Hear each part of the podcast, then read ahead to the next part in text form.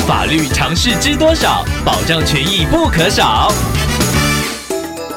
欢迎收听《法律知多少》时间，我们请到瑞银法律事务所律师郑瑞伦来为您解答法律上的疑惑。各位听众朋友，大家好，我是郑瑞伦律师。郑律师您好，听众朋友阿伯想请问您，他的家人之前被诈欺，后来经法院调解之后，对方需要开始每个月支付固定金额赔偿费半年。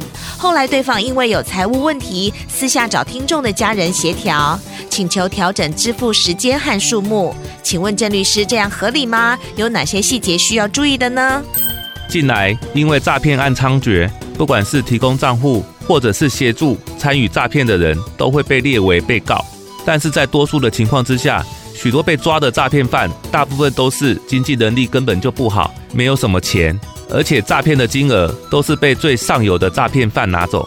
所以遇到这种情况的时候，法院的调解委员可能会建议加害人采取分期付款的方式来赔偿被害人的损失，也会向被害人分析利弊。让被害人自己评估是不是要现在与加害人达成和解，这是因为基于现实的考量。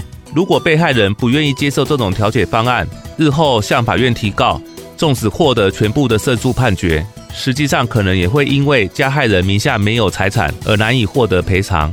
而听众朋友阿伯很可能遇到律师所说的这种状况，这个时候清偿能力不佳的加害人在做成调解笔录之后，又想变更赔偿条件。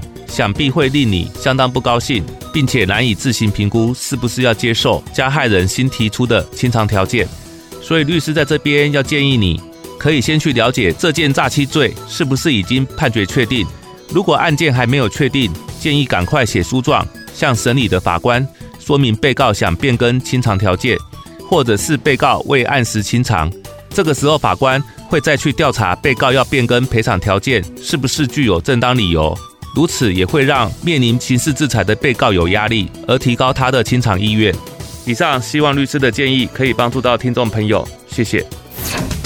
法律知多少？小小常识不可少，让您生活没烦恼。